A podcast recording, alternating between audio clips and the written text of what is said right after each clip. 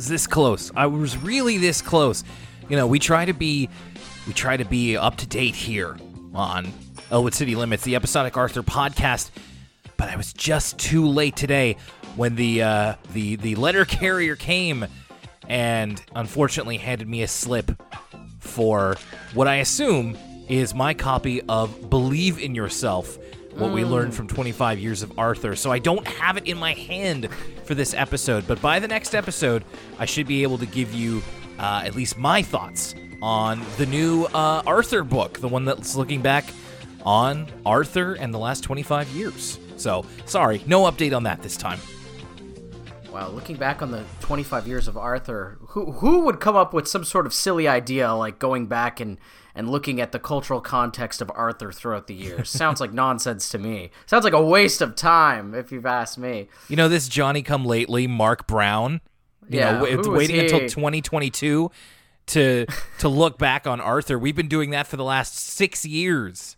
Exactly. Um, so yeah, welcome everybody. Uh, Will Young here with Lucas Mancini.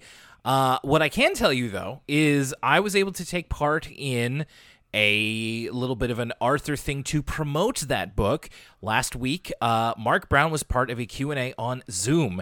So I actually did that um, uh, I did that at the same time. I was like working at the same time. So I work Hell as yeah, a- some classic time theft. uh, I work as a closed captioner for uh, a lot of live events over Zoom. So I was on a Zoom call for work, and on my other laptop, I was on a Zoom call with Marc Brown. So I wasn't able to get to the entire. It was about an hour long, and it is available on GBH's YouTube. But there were a couple of things that, in case you don't go back and watch the replay or you weren't there yourself, a couple of notes here from Mr. Marc Brown, who got asked lots of questions from lots of mostly kids, but I'm sure some adults in there as well. Uh, just a couple of quick notes on his answers. Uh, his favorite Arthur episode is DW the Copycat, all the way back in season one, and his favorite character is DW. So there you go. Uh, all you DW haters, the man himself, Marc Brown, endorses uh, Dora Winifred Read. Uh, he said he's quoted as saying that "Believe in Yourself," the book that he just released, is the closest I'll come to a memoir. So I'm looking forward to reading it. Uh, so one of the questions was, "What happened to DW Snowball?" And I wrote down the exact quote here from Marc Brown. I will never tell you. As it should be, as it should be, Marc Brown. Never revealed uh, what's in the mystery box. No, I, I I think that was a great um that was a great one. So I mean we've had our we've had our fun with the question of where is Elwood City, especially if you've been following on if you've been re-listening to the episodes or listening to them for the first time on our YouTube channel as I've been uploading them daily. Uh, that was a big early years of ECL question. But Marc Brown says Elwood City is meant to emulate Pennsylvania. So Pennsylvania is the unofficial official home of Elwood City. The revelations, they're coming fast and furious. Uh, Marc Brown teased a musical, an Arthur musical that could potentially tour schools and city even as early as next year as we talk about all kinds of things that Arthur is going to be doing post television show. Uh, he answered my question. I asked him about uh, the favorite, the best piece of feedback he ever got. And he gave a very nice general answer of he appreciates pe- the feedback from people who grew up with Arthur. So uh, me and you, Lucas, he, he Exactly. appreciates us. Uh, what we've determined is what we already knew, which was the opinion of you and I, Will, is is of utmost importance to Marc Brown. Um, there is a chance that Ar- that Arthur might get a movie in the future. Whoa. Uh, Marc Brown quoted as saying, "It's looking better and better. We're very excited about the potential of that." So we we already got one Arthur movie with Arthur's missing pal.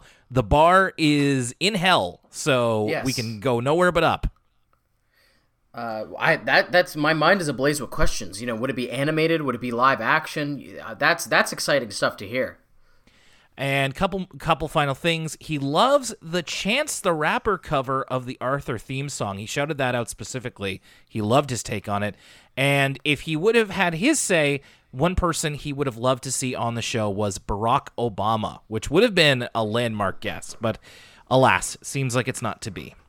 It's true. I, with every passing year, the uh, the fake Bill Clinton on Arthur uh, is becoming. They should go back and the same way they changed the um, Neil Armstrong episodes. They should really go back and replace him with uh, a different president, given um, kind of some of the news surrounding the Clintons in the recent years. But I digress. Well, it's so. I mean, Obama had a very. You've you've had a couple of presidents since Clinton, so uh, fake Bush would have been relatively easy to make a, a broad. A broad stereotype, funny, but, it- but is That- that, yeah. is that the president that you want on Arthur? I don't think so.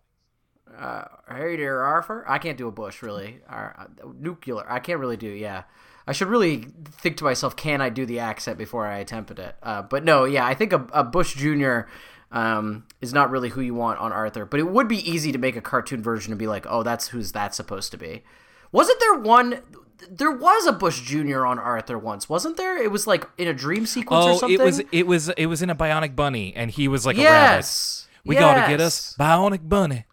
You know, uh, so yeah, close enough. We, I think, uh, uh, in the years since he's been president, Barack Obama has a very uh, distinctive speaking cadence. So I think there would have been a way, absolutely, to get him on the show.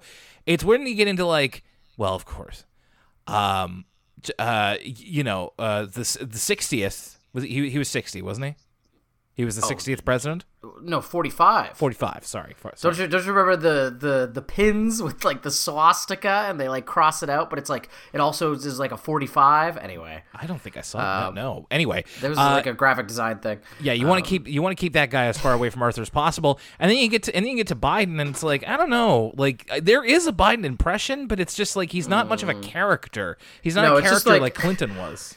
You're you're just pretending to be a confused old man, um, which we already have Grandpa Dave on Arthur. So um, Grandpa Dave, the Joe Biden of Arthur. Arthur, I don't know, man. I you know I that one time that Grandpa Dave called Arthur a, a little son of a. obviously they're not going to put Trump on Arthur just because obviously emotions are high. Yes. Uh, but come on, Will. A part of you doesn't think it would be a little bit funny to to.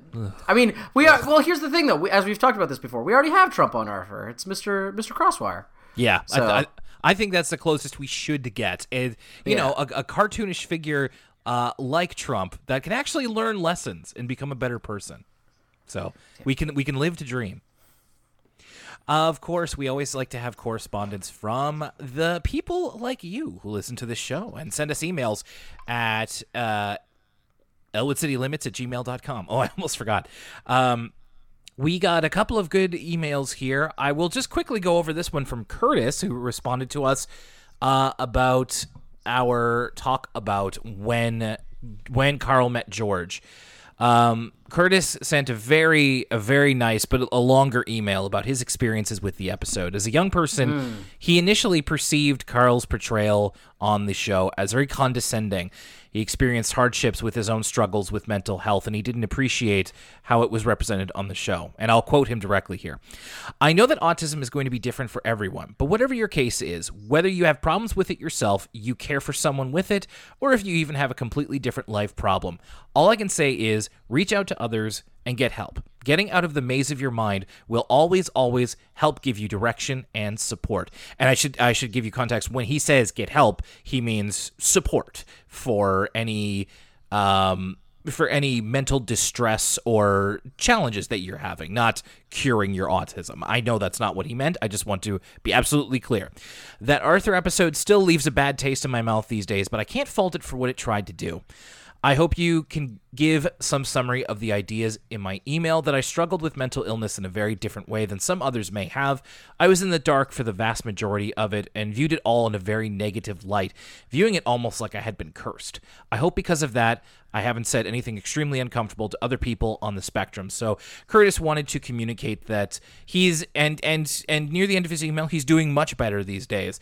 So his initial reaction to when Carl met George was a negative one. It's softening a little bit, but that's that was that was his takeaway from it, at least initially. So I appreciated where Curtis was coming from. Happy that you know uh, our listeners are uh, following the call because uh, that was one episode where.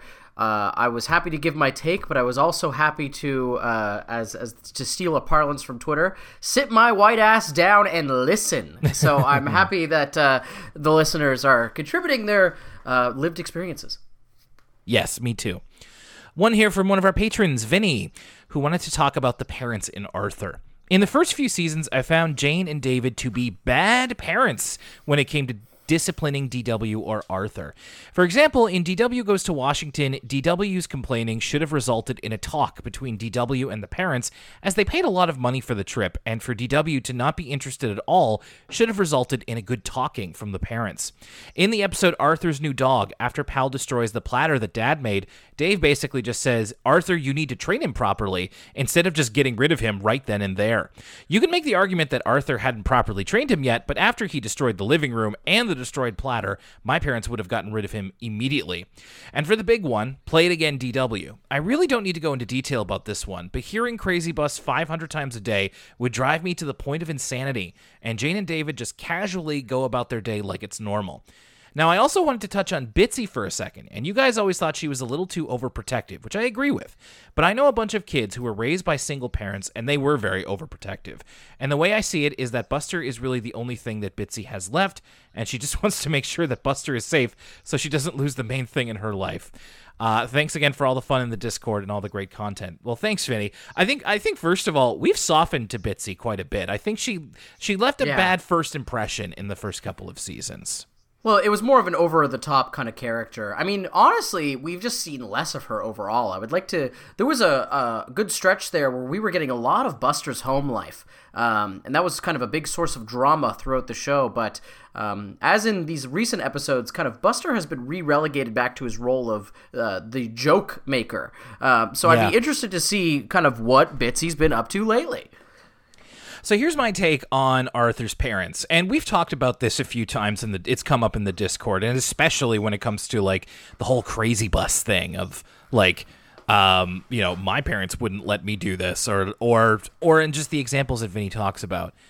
So I think that a lot of the criticism that I've seen of them as parents, and I include myself in this, comes from people who aren't parents themselves. So I don't want to come down too critically on them because I've never done it myself. Now, I can't account for everybody's experiences, but I want to give them a little bit of leeway. And in, and Vinny in the in the in the examples that you gave there, it sounds like or at least the the theme between them all seems to be they weren't severe enough, which is like I don't know. It's like for Arthur, I don't think that the parents.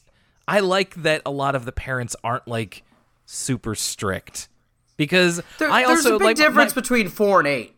yeah, and I think that there's also a lot of things that as a parent you learn to put up with or you allow because it's annoying but it's harmless. And you and hmm.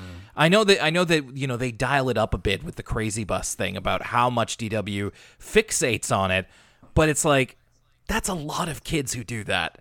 And ultimately it's not worth fighting over I don't think um, in terms of DW, like ruining the vacation by being rude, I mean, sure, that would also get me a bit of a talking to, but I don't need to see that on the show, you know? And also, DW has some really good lines out of being rude. So that would mean. Uh, that that would mean putting the focus somewhere else. I also feel that some of these complaints are more against DW's behavior than uh, the way that Jane and Dave Read parent her. So I don't know. Like Vinny, I do I do appreciate your thoughts here, and I know that you're not alone in thinking that about Arthur's parents, about how permissible they can be, and uh, don't get like we talked about it, and we continue to relitigate it whenever we bring up.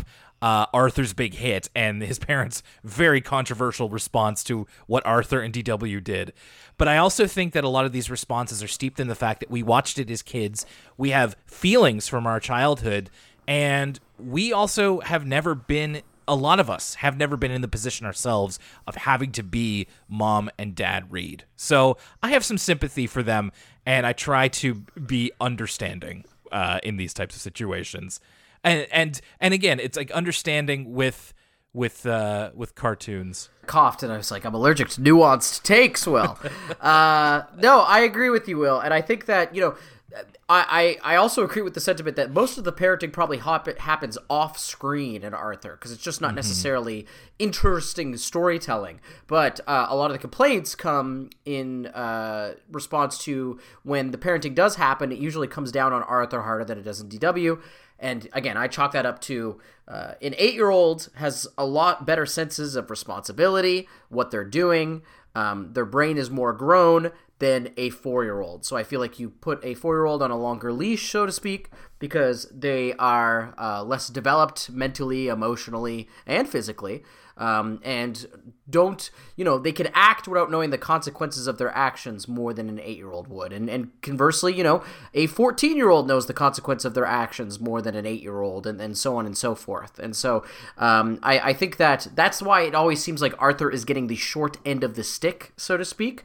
But i think it would actually be less equitable um, if arthur's parents treated him and dw exactly the same because they're not exactly mm. the same Yes, I the, yeah, very good, very good point as well. So, Vinny, th- thank you for sparking that conversation. We do appreciate it. Our final one here is from Katie. I'm joining the emailers who started your backlog in August and have now finished. Hey, congratulations! I love listening to your podcast. My favorite moments of the show have been the episode that started with Will burping into the microphone. Jeez, I can't believe that made air. And Luke, Lucas's impression of commercial dads when you discuss the episode "Is there a doctor in the house?" Now that I don't remember. Yeah, I don't remember that at all. Like. Mm. It's just I don't even know what a commercial many, dad so is. Yeah, I have to go back and listen. Um, I'm the same age as Arthur, the show, not the character, and I enjoy watching the show when I was younger, but it didn't become one of my favorite shows until high school when I watched all of its episodes in order. My favorite characters are Sue Ellen, Mr. Ratburn, and Dr. Fugue. Great choices. One thing that baffles me when I listen to your podcast is your hatred towards the brain. You made some good points about him being rude and a killjoy sometimes, but weirdly enough, it's never bothered me. Personally, Muffy is my least favorite character because of how snobby and ignorant she is. I guess what makes me like Brain is that I can relate to him a little bit. I tended to get good grades in school, and in some classes I was seen as the smart kid.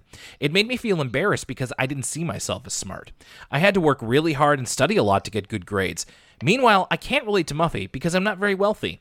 It makes me wonder if there are Arthur viewers who find Muffy relatable because they also noticeably have more money than their friends. It can be an uncomfortable situation, and even though Muffy can be a caricature at times, I can see how some viewers could connect with Muffy in that situation.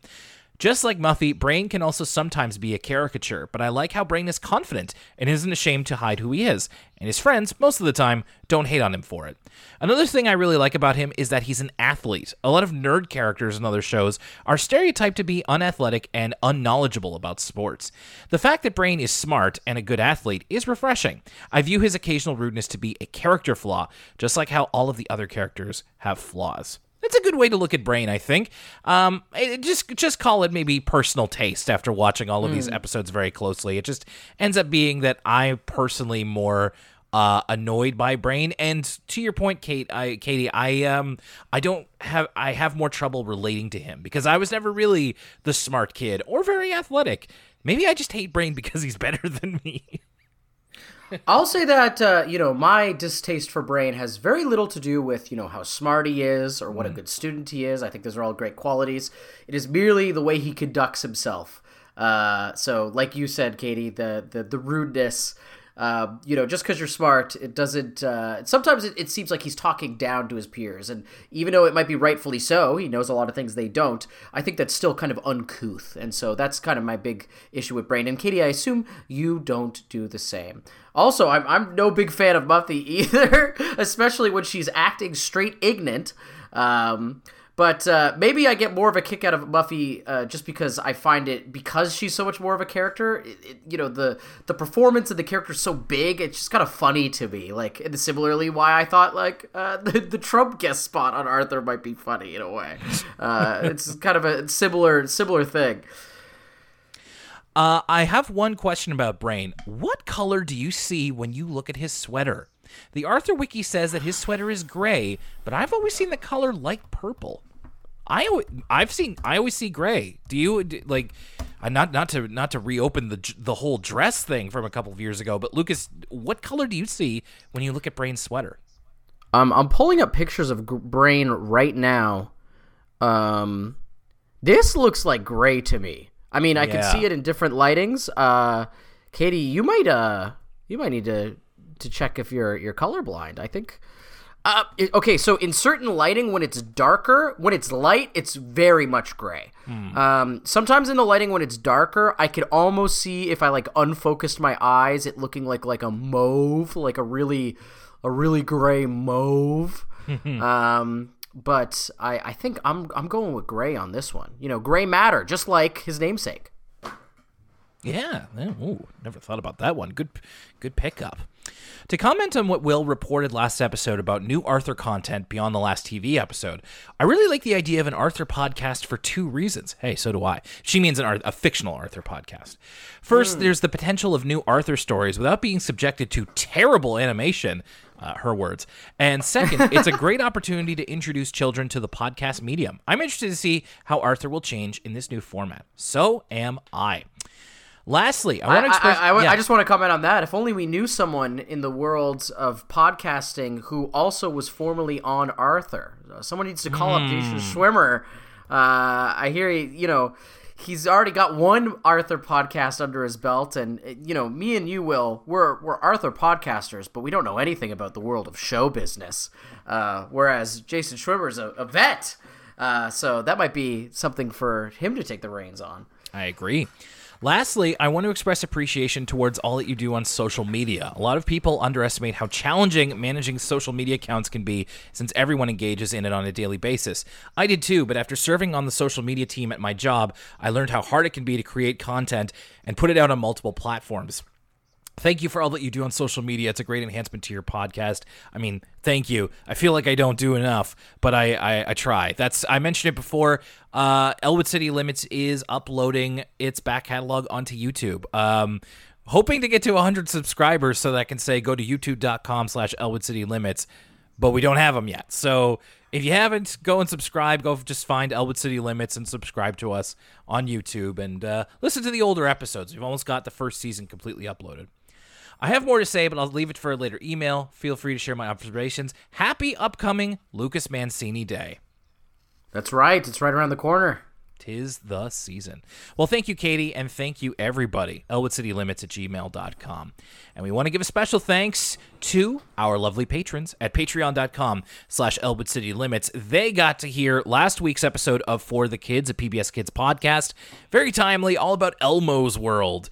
Uh, that was a great. I loved the discussion we had about that. And uh, if you check out the preview, uh, I I put one of the best parts in the preview, but I didn't put all the best parts in there. So check out the preview if you want. Subscribe to us if you please. We want to thank people such as RPG Fiend and Infra 90. We want to thank Anthony Williams, Sparky MAH 32, Kirsten. We want to thank uh, Vinny. Vinny uh, sent us an email. And JHC. We want to thank Allison Archambault. We want to thank uh, Valeria. I'm going to go to the second page. I feel like the second page doesn't get enough love. Like uh, Greg Hagai, Christine Liscotti, Marlo Stanfield, Kristen. We have a Kirsten and a Kristen. Shayna Bennett, Caitlin Harrington Robinson, uh, Riley Stevens, Joe Sue, uh, Froppy and Emily K, and Ian Collis. And also, hello to uh, Leanne. Uh, Leanne had a wonderful little message in the Discord. Well, I say wonderful. It was um, it was a good wake up call. Leanne is a is a it works as a, a in an, in a hospital, and uh, she had to stay over uh, during a storm that hit us last week, and uh, was really working hard as so many of our medical professionals are, whether doctors or nurses or first aid workers or paramedics. Uh, if you're on the front lines while COVID is still going on, thank you for everything that you do, and I'm sure our patrons and our listeners appreciate it the same. Okay, Fernlets by Fern. This has nothing to do with nuggets. I kind of what you see. I, I, you put you put lets or like ets at the end of something. I'm thinking nuggets, but that's because I'm fat. Yeah, I I haven't had a, a supper yet, Will. So don't tempt me. Oh, well, yes. This has n- very little to do with food. Um, the cold open to this one, we didn't get to this question until the end, and it was actually pretty heavy because it involves Arthur and Francine are on a roller coaster. And then Muffy kind of comes up to them and is like, "Hey, can I take pictures of you on the roller coaster? I'll pay you for it." And they're like, "Okay." So they go around and around the roller coaster. They're trying to get the right shots for Muffy. They, you know, they need to look like more scared, like they're having more fun. Da da da. And Arthur looks at the camera and says, "You ever find something? You ever find that something becomes a lot less fun when you have to do it?" And I was like, "Oh, jeez, Yes. it's, it's it's a little close to home there, Arthur." Dear listeners, uh, not to get too ahead of ourselves, but perhaps this roller coaster from this cold open is a metaphor for one's life. Yeah, We'll get into that in a moment. Uh, one thing I do want to say before we move on is, uh, and I was actually, it's funny considering we had some emails about Muffy this week. Um, I was thinking about how something we don't give Muffy credit for is that she's kind of really creative. Uh, she's always doing projects. Now, Yeah. I will say, um, this might be indicative of her class status. You have a lot of time and capacity to do projects when, you know, I, I, a lot of these projects are just her idea and then she gets Bailey to do it. But I mean, in this instance, you know, she's trying to do a photo shoot of, of them um, on the roller coaster, and I don't know a lot of eight year olds that would have that impulse. So uh, props to Muffy, I guess, for always trying to be creative and being an ideas person. She is very much the idea the idea girl and and and a material girl at that. I'm sorry. um so and and I will also say to her credit, Muffy did the finger thing when she offered uh, Arthur and Francine Yes. cash. Yes. The finger thing I'm means glad you. I. I'm glad you brought that up. Uh, someone needs to screen cap that. That's a good screen cap. I'll get on it. Uh, so the actual episode it does it does have to do with Muffy. Muffy and Fern are out getting Mother's Day cards along with Mother's Day presents, and they accidentally bump into each other and end up exchanging their Mother's Day cards. So you know Muffy's just getting uh, whatever, it's just kind of a normal general Mother's Day card, whereas Fern is making one with a heartfelt poem, including the line, I love you more than Boston cream pie because I spell love M O M M Y. I uh, so throughout this episode, not to get too ahead of ourselves, Fern does make other cards, uh, and they all have some sort of like food pun in them. Yeah. Uh, which it got me thinking. You know, Fern's poetry. She's kind of like bringing a Weird Al sensibility uh, to this card making, in that she's you know just likes to include the food stuff. I mean, she is eight years old, so that's generally around the time when you start listening to Weird Al, and you, and you True, find true. it. I'd say the most the most funny. Nothing against Weird Al. It's just like it's. I was just gonna Weird say- Al's never funnier than when you're a kid. I, I was gonna say you start at eight and then you never stop. No, certainly not. You just you become a more respectful appreciator of Mr. Yankovic more than I like Weird Al. yeah, exactly. It's like this isn't funny. This is art. Mm. This is genius. Um, so that's they get their uh, cards replaced. Muffy finds out when she gives her card to her mother, and great line here from Muffy: "Mother's Day isn't about money; it's about what money can buy." There are some good ones here for Muffy. So uh, Muffy confused that her card is a bit more erudite than uh, she originally thought, and then finds out it was because Fern and her accidentally swapped cards. Uh, Fern makes cards for her family as like a regular gift. She's, you know, as we know, very talented writer, and she and she gives them these called Fernlets. Uh, it's a, it's a bit of an unfortunate name. I don't really care for it. Um, and Muffy tries to put her own name in it and gives gives you Mufflet, which I think is worse. Mufflet Even worse. I agree. I agree. And it was around this time they're both in art class, and Muffy sort of commissions Fern to write some Fernlets for her. That I realized this is an episode about independent business, and I kind of perked up. I was like, "Oh my god!" Like I can't believe Arthur is tackling this subject. Well, not even independent business, um, but the idea of the side hustle, Yeah, which is something that you know I thought kind of grew out of the social media age. You know, the side hustle grind set. Um, and I suppose we're getting up there now. This this episode's from what 2008. Um, but I feel like things like Twitter and, and Facebook are still in their infancy at this point. And certainly there is no Instagram, which is really where you see this idea of the side hustle and, and um, turning your passion into another source of income boom. Uh, so it's interesting to see kind of how prescient this episode of Arthur is. Yeah, this this is years before the gig economy will become a thing. So True. this this you're right, very very prescient. Um, Muffy goes out of her way to create something of a company with Fern.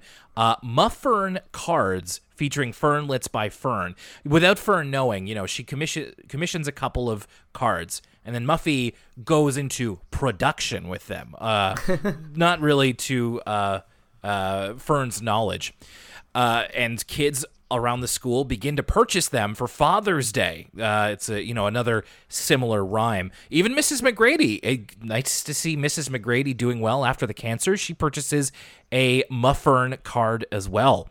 So they begin to. In, Muffy begins to industrialize it. To your point, this is she is uh, the kind of creativity that people in business have, which is to say, you know, you can. It's not artistic creativity, but it is a forward drive to continue to make business. Now, you know, you can th- think what you will of that, negatively or positively, but it is it is something. It's motivation. There, Well, she's a motivated and- character. You know what? We see that kind of ideological and sensibility clash in this very episode.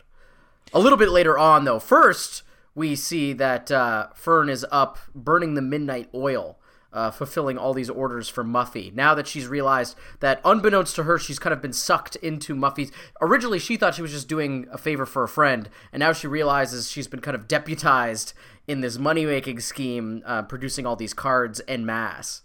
Poor Fern, she's getting she's getting burnout at eight years old after Muffy turns Fernlets into a business for profit, and she also takes exception because Muffy refers to Fern as a greeting card poet, which Fern, again, very very serious. She takes her art very seriously, not just a greeting card poet. I will say though, I personally think I could be a good greeting card writer. Like I've been complimented right, before right. on the messages I write for my family in greeting cards. I think I could do this professionally. I Let's do say. it for the. Let's do it to the test, Will. Yeah. Uh, off the dome, off the top. I want Yeah. you to spit this. Nothing but dome. Yeah. Uh, it's my birthday coming up. It's your What's birthday. what's, Okay. what's gonna be my birthday wish? What's my birthday card? Hit me with you. Hit me with your best your best business. Let's keep it short and sweet. so we're talking we're talking like a blank birthday card, and I'm presenting this to you on Yes. Lucas Mancini Day. Correct. Okay.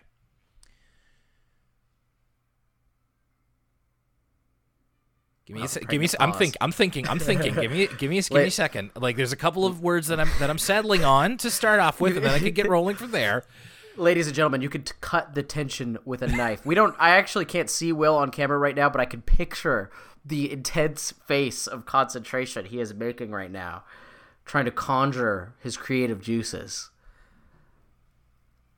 co-host, co-owner, but most important most importantly, friend. There is no other word that you can put around that that would make it mean more.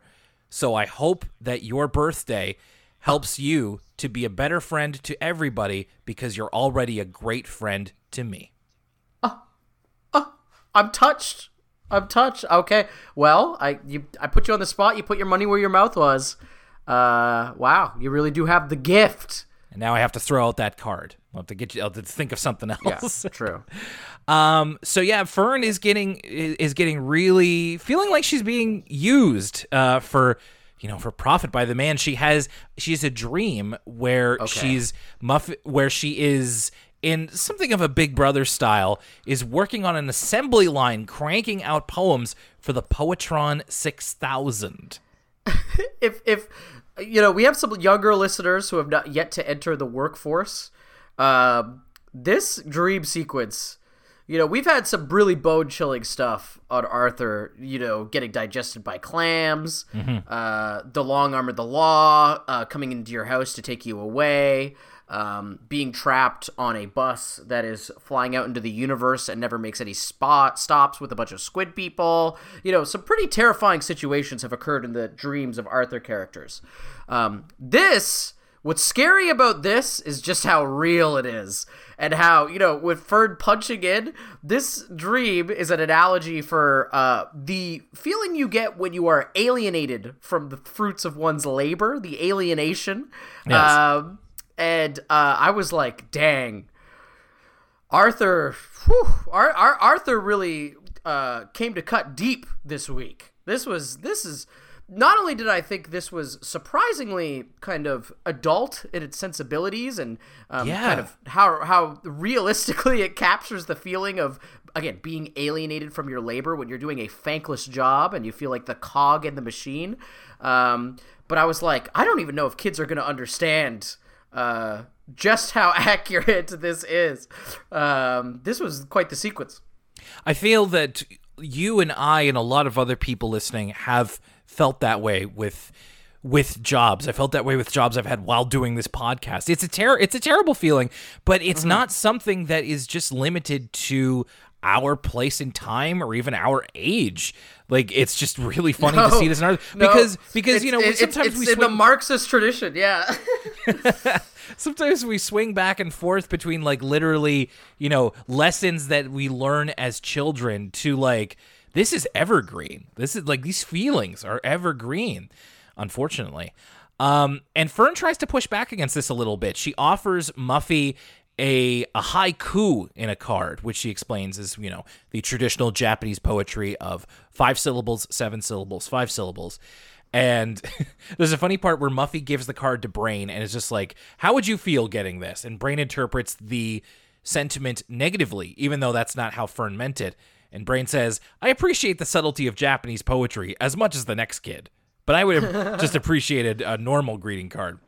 And Fern again is kind of pushing back against the the part of the cage she feels in. In the next scene, she gives Muffy an even more abstract uh, card with like words cut out of magazines. She calls it found verse, and Fern is also dressed like a beatnik.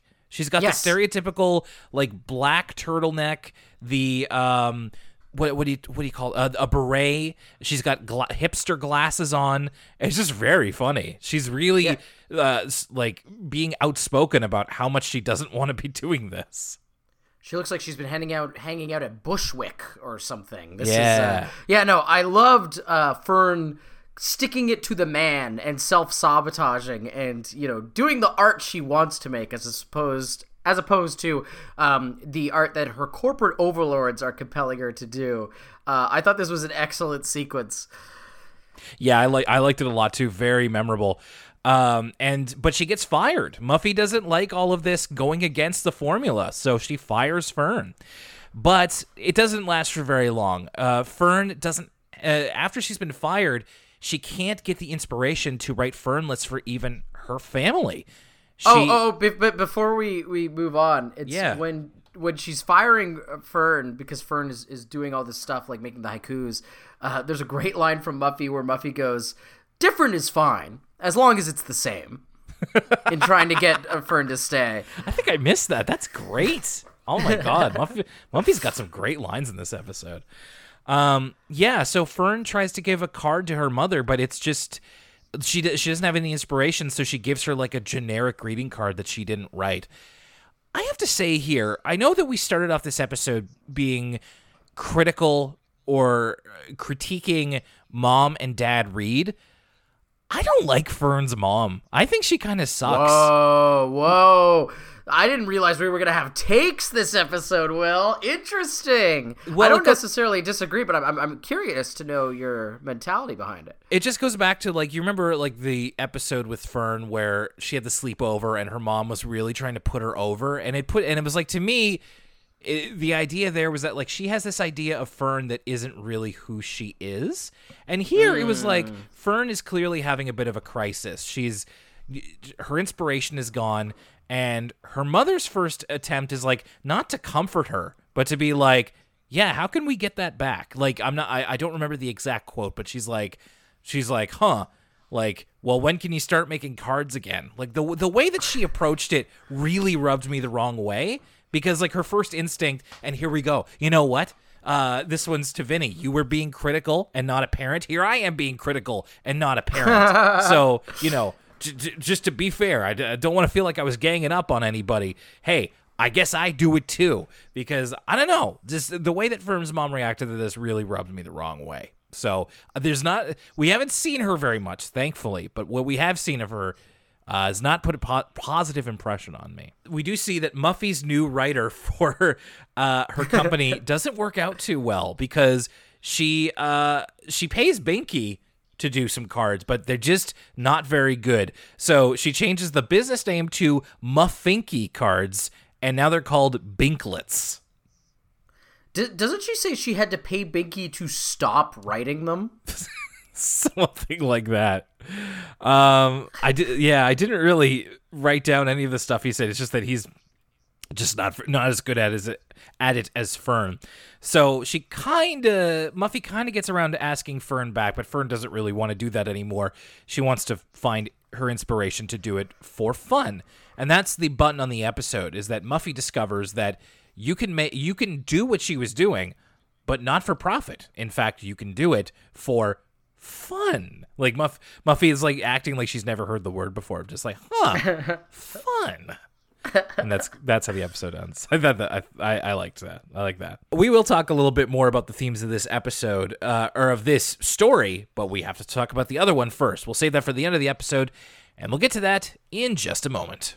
Hey everybody, it's Lucas from the Elwood City Limits podcast, and if you love ECL, there's a couple of ways to keep up with us. You could go to facebook.com slash Elwood City Limits, at ECL Podcast, that's our Twitter. We take questions on Tumblr. It's elwoodcitylimits.tumblr.com. There is an Instagram as well, Elwood City Limits on Instagram. Of course, if you want to donate to the show and get exclusive content, whether that's our full-length commentary of the Arthur movies, our brand new uh, bi-weekly PBS Kids review show, as well as our video game movie reviews with the Sonic movie review and Pikachu movie review, you can check out patreon.com slash Elwood City Limits. Uh, and that's also going to get you access to the Elwood City Limits Discord, which me and Will like to post in from time to time. And if you want that sweet, sweet Elwood City Limits merch, check out teespring.com slash stores slash Elwood hyphen city hyphen limits hyphen store.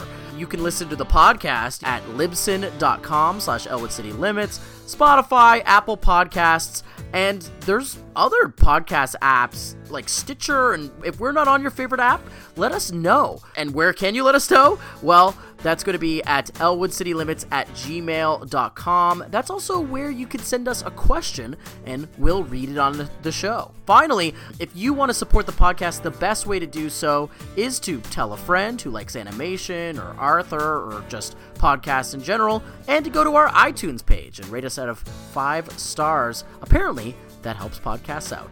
Bye, everybody. I thought this one was going to be one thing, and it kind of ended up being a little bit different.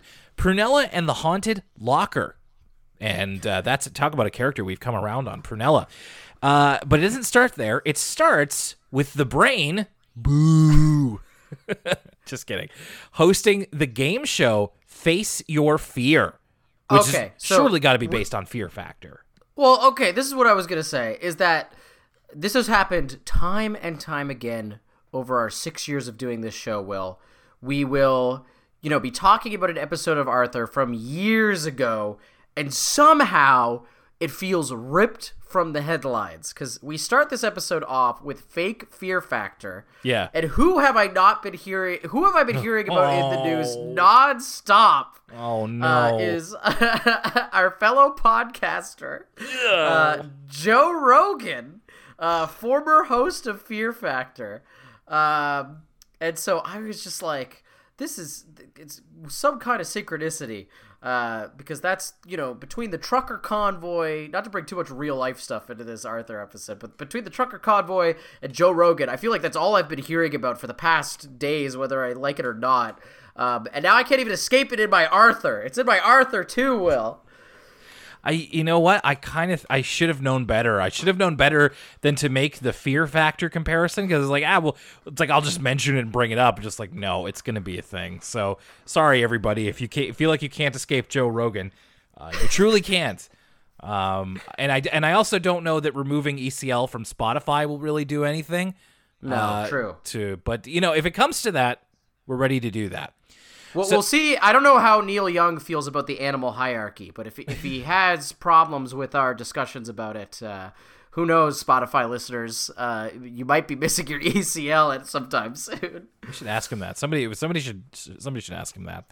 Um, so this is more like a uh, it's not it's it, it, it's fear factor in the sense of like you're facing your fears, but it's more of a stand up game show and with tailored fears as opposed to more general ones. Mm. So the, the a Maury esque in Maury, they would they would uh, make people face their specific fear. Like, do you remember like, oh, this wo- woman's afraid of pickles? Sure. And then Maury would say, you, you know, you got to look at all these pickles. Then she would scream and run backstage, much like all guests on Maury at some point scream and run backstage. most most of them, yeah.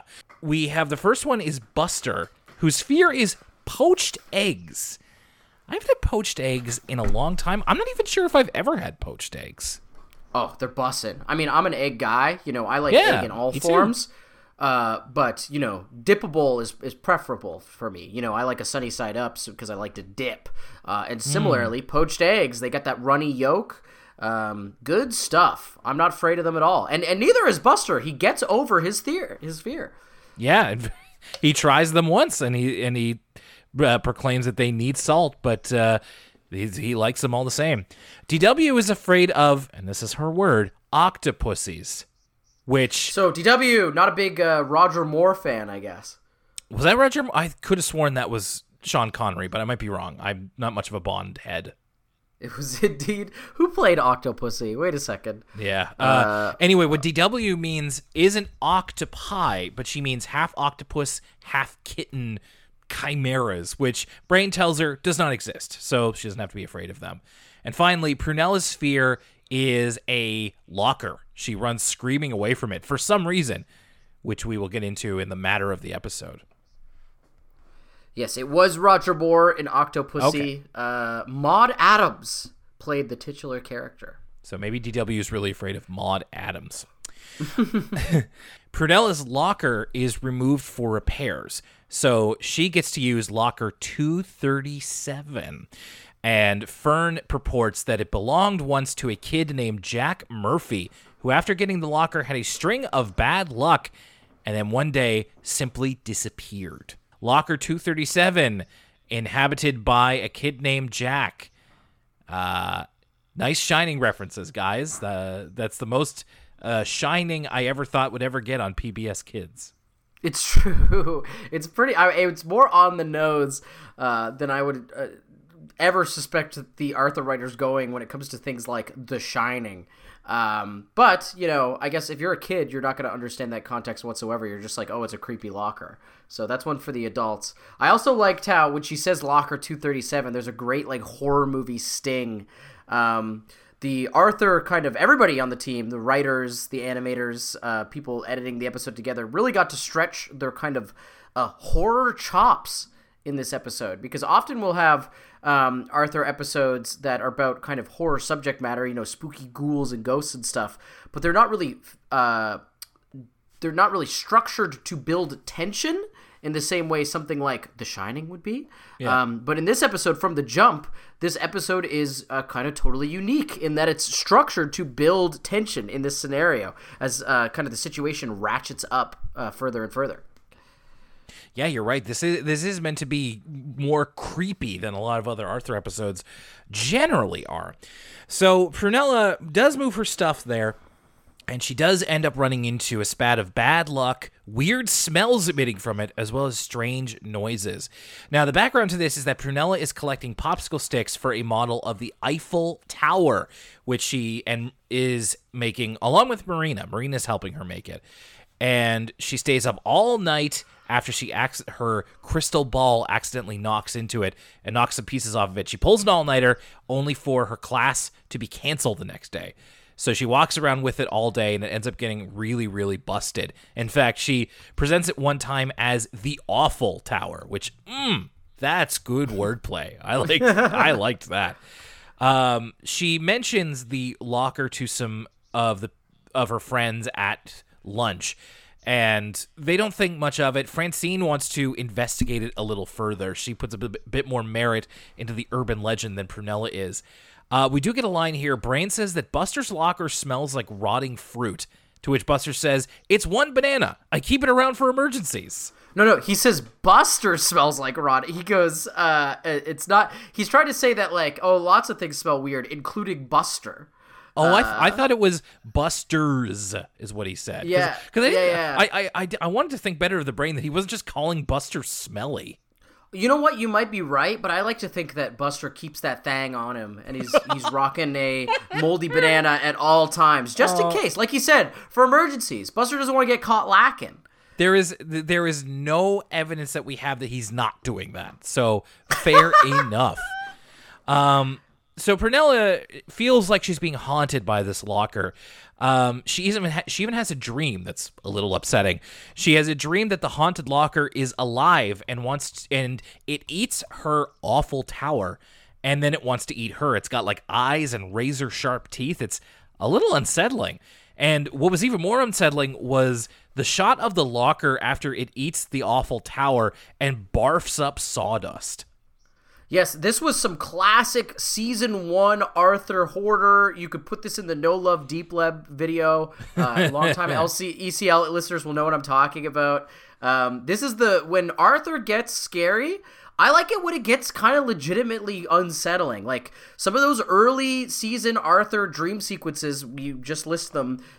There's even more, you know, Binky getting uh, eaten by a giant burger, you know, getting trapped in his nightlight. There's there's so many Arthur nightmares that are kind of like if you take away uh, the friendly cartoon pastiche uh, would actually be really horrifying if they were happening to you. Uh, and I count this one amongst those classics. This to me is a return to form uh, because one of the reasons I like Arthur is the really kind of striking nightmares. And so I thought this was. Uh, gave me seasons one to three vibes, which is about as high of a compliment as I could bestow on this type of sequence in Arthur. Yeah, it was uh, gave me a bit of a flashback to all those really unsettling and upsetting Arthur visions from our youth. So Prunella is really the vibes are off with this locker, and she really doesn't want to interact with it anymore. But Marina gives her a little bit of a pep talk and courage, and inspires Prunella to be brave. So Prunella does. She figures that she'll ask the locker what it wants, and you know she hears weird noises like the locker asking for salt, and you know one day it smells like onions, the next day it smells like cabbage, and that day it smells like apple pie. And then as I, f- I figured out from the from the beginning because I'm so smart. I'm smarter than the kids show. Prunella discovers that the locker is next to a vent, which leads to the cafeteria. So what she was hearing and smelling was what Mrs. McGrady had going on. So it was never really haunted in the first place. Uh, I gotta say, not to make a big thing out of it, felt a little weird when Prunella came in and asked Mrs. McGrady, "You're not a ghost." And I'm like, Prunella, she just got back, man. Like, come on. It's true. It's a little bit insensitive. Yeah, Mrs. McGrady took it in stride though. So, uh, she's uh, Prunella is featured in the Frensky Star for uh, uh, discovering the mystery behind the locker. A lot of Frensky Star mentions in this episode. So glad we're getting back to that in terms of Arthur lore. And you know, th- there was you know there was no ghost. Prunella faced her fear, all this kind of stuff. The final shot. Speaking of like old Arthur, this is very much into the magic realism that we used to talk about. The final shot is, you know, one of the one of I think I forget if it's Buster or Francine is just like, yeah, well, it's like I guess there really was no ghost here after all. And the final shot is of one of the swings swinging by itself while the voice of a little boy is heard to be laughing, implying that the ghost of Jack Murphy might actually be real. Which again, a throwback to kind of the classic magical realism sensibilities of early Arthur Yeah. seasons, where we would have you know a very tight bow uh, for the episode. All the kids literally like laughing, being like, "Oh, I guess it's not real after all," walking off into the sunset. And then we get one little shot of, oh, maybe it was real. Maybe the snowball was actually stolen by the aliens. Yeah, I know. Like, why do people keep asking about the snowball? We knew we know that aliens took it. That's true. Just, just, I, I, I get it. I'm fine with that. Yeah, that's uh, a little bit, little bit uh, slighter than the other one, but uh, yeah, that's what that's what we got for that. So let's go back to Fernlets by Fern. Probably one of my least favorite names of an episode. But what did you think of the episode itself, Lucas? I thought this was a great episode. Uh, first of all, it's great to check in with Fern after we haven't in so long. And second of all, and I'm sure you'll speak on this a little bit more, Will, I was really taken aback by how applicable and current this episode still felt. In fact, I think this episode's message is even more applicable than in the time when it first came out because we've caught into an era where, you know, if you have a hobby, you know, if you knit, uh, whatever your hobby is, you are kind of pressured by the world at large to monetize it. Everybody's doing side hustles. Um, whatever their kind of creative outlet may be, there's all this pressure. I mean, God, look at me and you, Will. Uh, we are doing this podcast first and foremost because it's fun, but we still have that Patreon money coming in every month. And partially, that's this episode is applicable to us and that you know i don't know about you but i wouldn't be doing this show if it ever ceased being fun. I would be like you know what? Uh, the buddy the what little buddy we do get in and i'm just I, not to you know uh, discredit all of our lovely patreon subscribers but it's not a fortune. Um, I, it wouldn't be worth it if it wasn't fun and it being fun is first and foremost. And that's kind of the moral of this episode.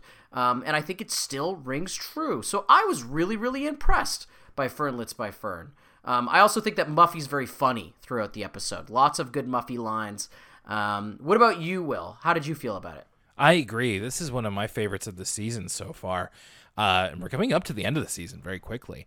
But for the reasons you said, like I was surprised. Just like, wow, you really can relate this to kids in a way that helps them to understand because this is more of a reality of what a lot of us are dealing with these days. I have like three basically my job is like three side hustles fused into one job including a I do include Elwood City Limits as a job although it's easily my favorite one because it feels the least like one um and it was really interesting to see that translated into a cartoon uh, especially one that isn't in step with where you know i think if you like if you're making a cartoon today it's a lot easier and more natural to include things like side hustles or crowdfunding or you know the relationship between work and worker.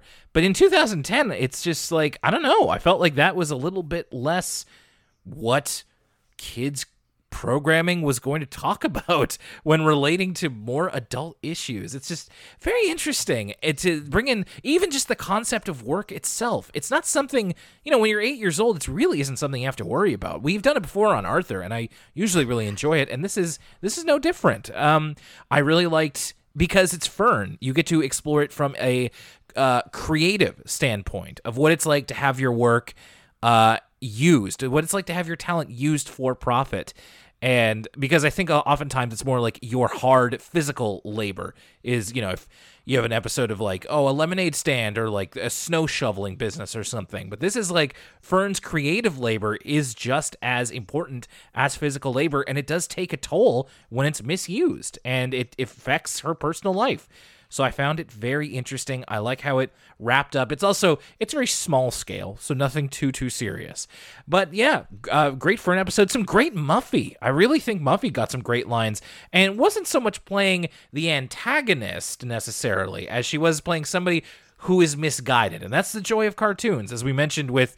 Mr. Crosswire being like Trump. It's like M- Muffy is a type of business person who can learn from their mistakes and uh, make good with the people whose uh, labor they misuse. Unlike in real life, where that doesn't mm, happen. Mm, mm. So uh, yeah, I really enjoyed this episode more than I figured that I would.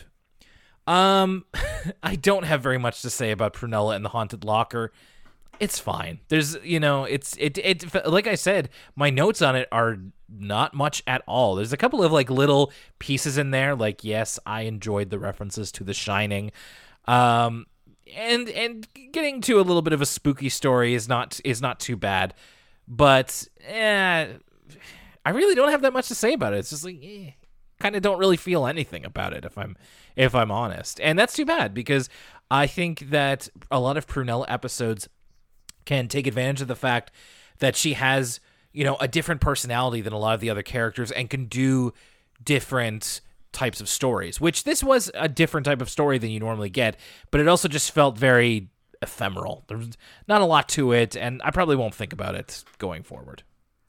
This was one that worked for me, I think, more than it worked for you. I really, Okay. really enjoyed uh, this episode. I think that uh, Prunella is a really interesting choice because she is uh, probably, with the exception of her sister, one of the more superstitious of the Arthur characters.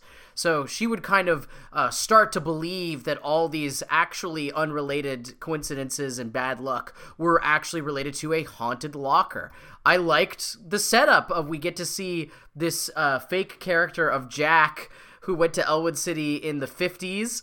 Um, and there's some fun stuff where, uh, you know, we get to see Jack and, and kind of his school day and all the bad luck that befalls him. Uh, and then we see later on, as the mystery starts to unfold, you know, Francine pulling out the picture of the class from the 70s, and we get all these great 70s outfits and haircuts. There was a character with the same name, but it wasn't Jack, it was like the J initial.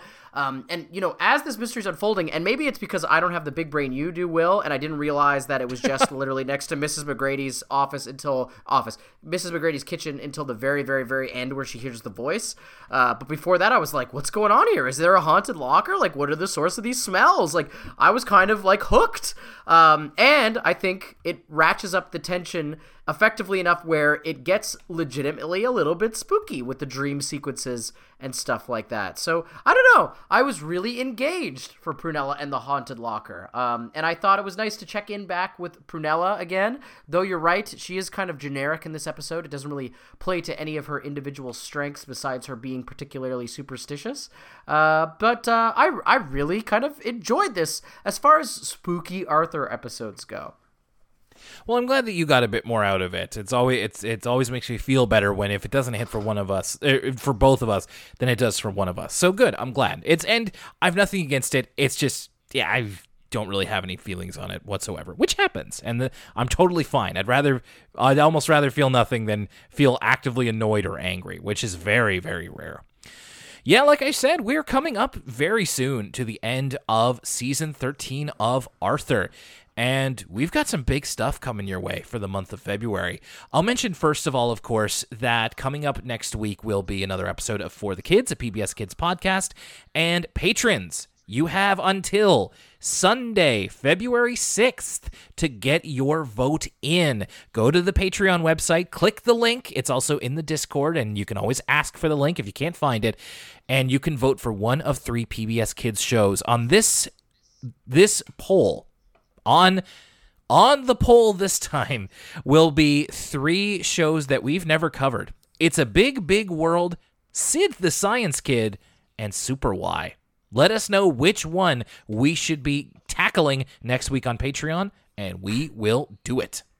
Folks, if this sways your choice either way, I haven't seen any of those. Yeah, me neither. Uh, I know very little about any of them, so we'll be going into this truly, truly blind. Now, of course, in two weeks from then, we'll be coming back for another episode of Elwood City Limits, and that will be coinciding very much so with Lucas Mancini Day. And then that weekend, well, that's going to be something big. Lucas, Saturday, February the 19th, what's going on? We're doing another live stream back by popular Yes! demand. That's right. right. Set your watches. Twitch.tv slash uh, Elwood City Limits Pod. Uh, we're doing another live stream. And yeah, we're to be ranking the. Uh, we're to be doing some ranking. I think we're to start off with doing uh, all the theme songs for the PBS shows we've watched on For the Kids. Yep. Uh, and then we might have some other stuff planned, if, depending on how long that takes, but we'll see. Uh, but yeah, another live stream. The first one was a blast. I'm gonna figure out how to make it so it doesn't disappear after we finish it this time. Uh, and yeah, so uh, set your watches to the and if you subscribe, if you have, I mean, I, I you don't have to subscribe on Twitch. It's all weird. You have to pay to subscribe. Follow uh, if you haven't already. Twitch.tv slash Elwood City Limits. You can follow for free uh, and get notified when we go live on the twentieth. On the 19th. Oh, eight, 19th. Yes, sorry. Did I? I said twice. 20th. a said bunch of times. Dude, my fe- my February is crazy. Yes, It's- on the 19th. We're entering into Aquarius season, and I only know that Yes. because it's Lucas Mancini Day. So it's it's gonna keep it's gonna keep getting buck wild from there. Saturday, February nineteenth, We don't have a time established yet, but it will likely be in the evening for us Atlantic Canadians. So keep your eyes peeled on our socials and we will give you all the information that you need. And thank you for supporting us. Uh, we are so excited to do another stream, and we're excited to keep on doing the podcast. Uh, before I forget to tell you, in two weeks we'll be talking about the episodes Paradise Lost and The Pride of Lakewood. So get ready for that one. And yeah, the February February is going to be big. We've got the stream, we've got another episode of For the Kids, we've got more Elwood City Limits and it's going to be Lucas Mancini Day. So uh, get your birthday wishes ready uh, for uh, around the same week as the stream. So, uh, and there'll probably be some fun surprises there too. Well, that's it. Going to be it for Elwood City Limits for this week. Thanks a lot for joining us. My name's Will Young, and for Lucas Mancini. I helped. See, that's my stick. I'd recognize it anywhere. We'll see you next time.